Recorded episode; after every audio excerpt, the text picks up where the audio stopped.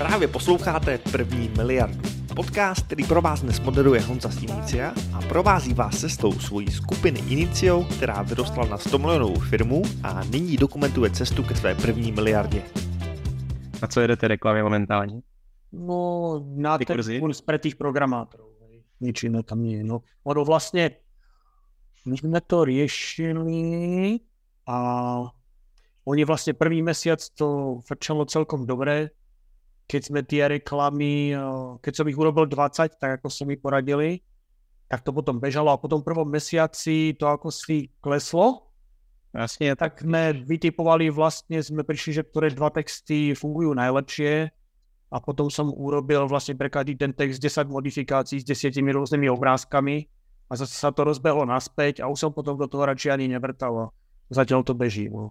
Ale v okamžiku, kdy člověk udělá jednu reklamu, která fakt dobře funguje, tak máte vyhráno velmi často na rok. To neznamená, že už na to nemusíte rok šáhnout, ale už nemusíte vymýšlet nic nejvího, protože důvod většinou, proč ta reklama přestane fungovat, není, že by si vyčerpala trh, ale je to jenom kvůli tomu, že algoritmus toho Facebooku počas se začne zahazovat pryč, protože on chce a, a nutí vás do toho, abyste dělal novou kreativu. Ale prakticky, když ho poslechnete a jenom děláte novou kreativu, to znamená jenom trošku jiný obrázky, jenom malinko mění text díky té vítězní reklamy, tak na tom koni reklamě můžete jezdit klidně ještě další rok nebo rok a půl.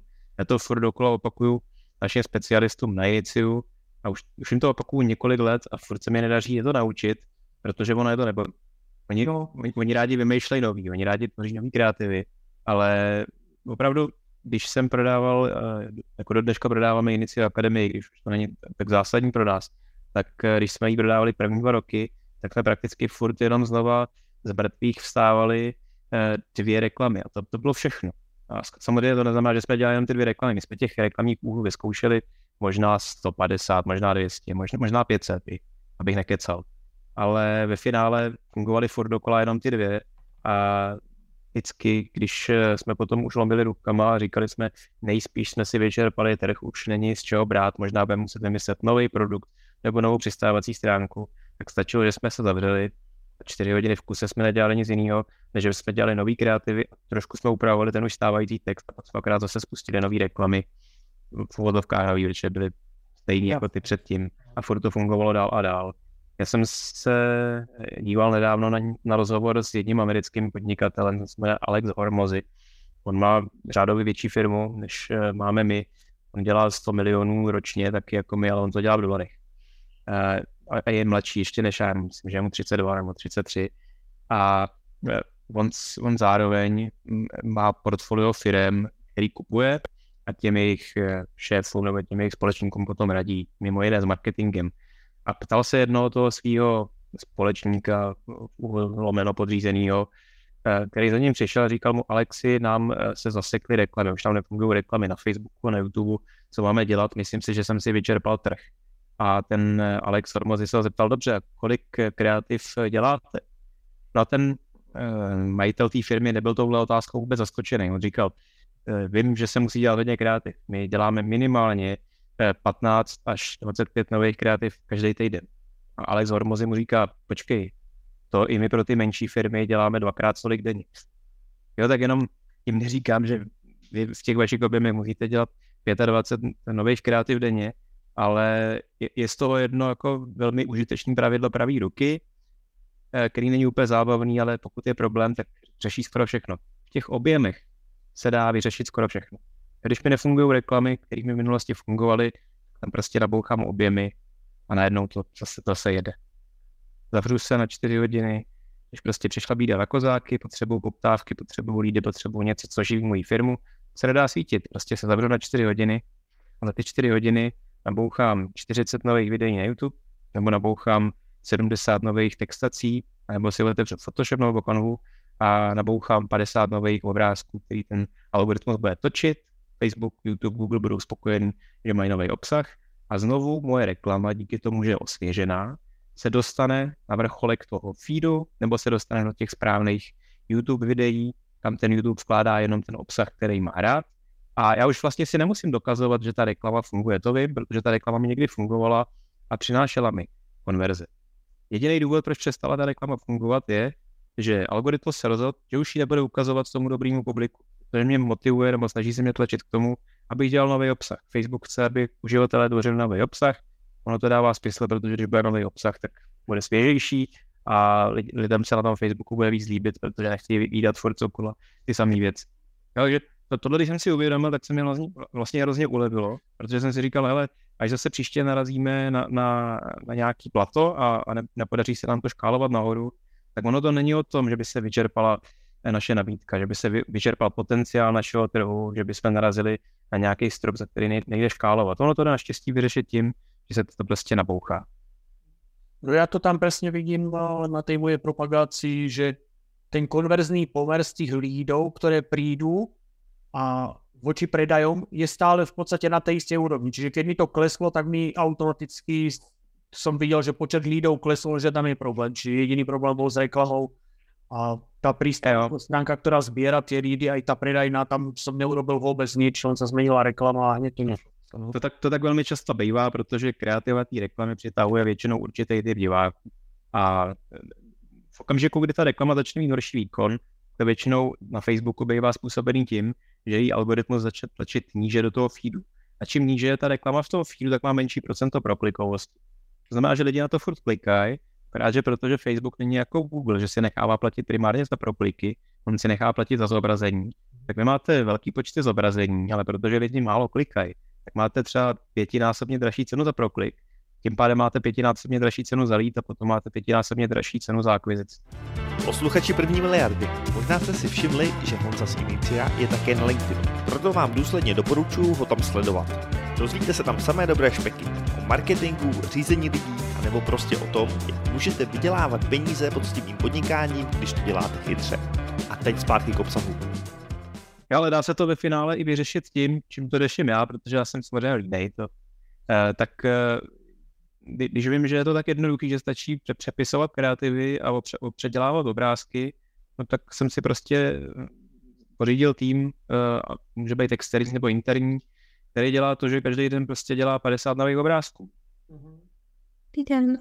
Dobrý den. Jo, anebo si můžete na Fiverru nebo někde od nějakého grafika objednat prostě balíček, ať vám, udělá, ať vám udělá 10, 100 nebo 300 variací nějaký reklamy, ať, ať máte v zásobě na, na, další, na další tři čtvrtě roku třeba. Mm-hmm. Dobrý.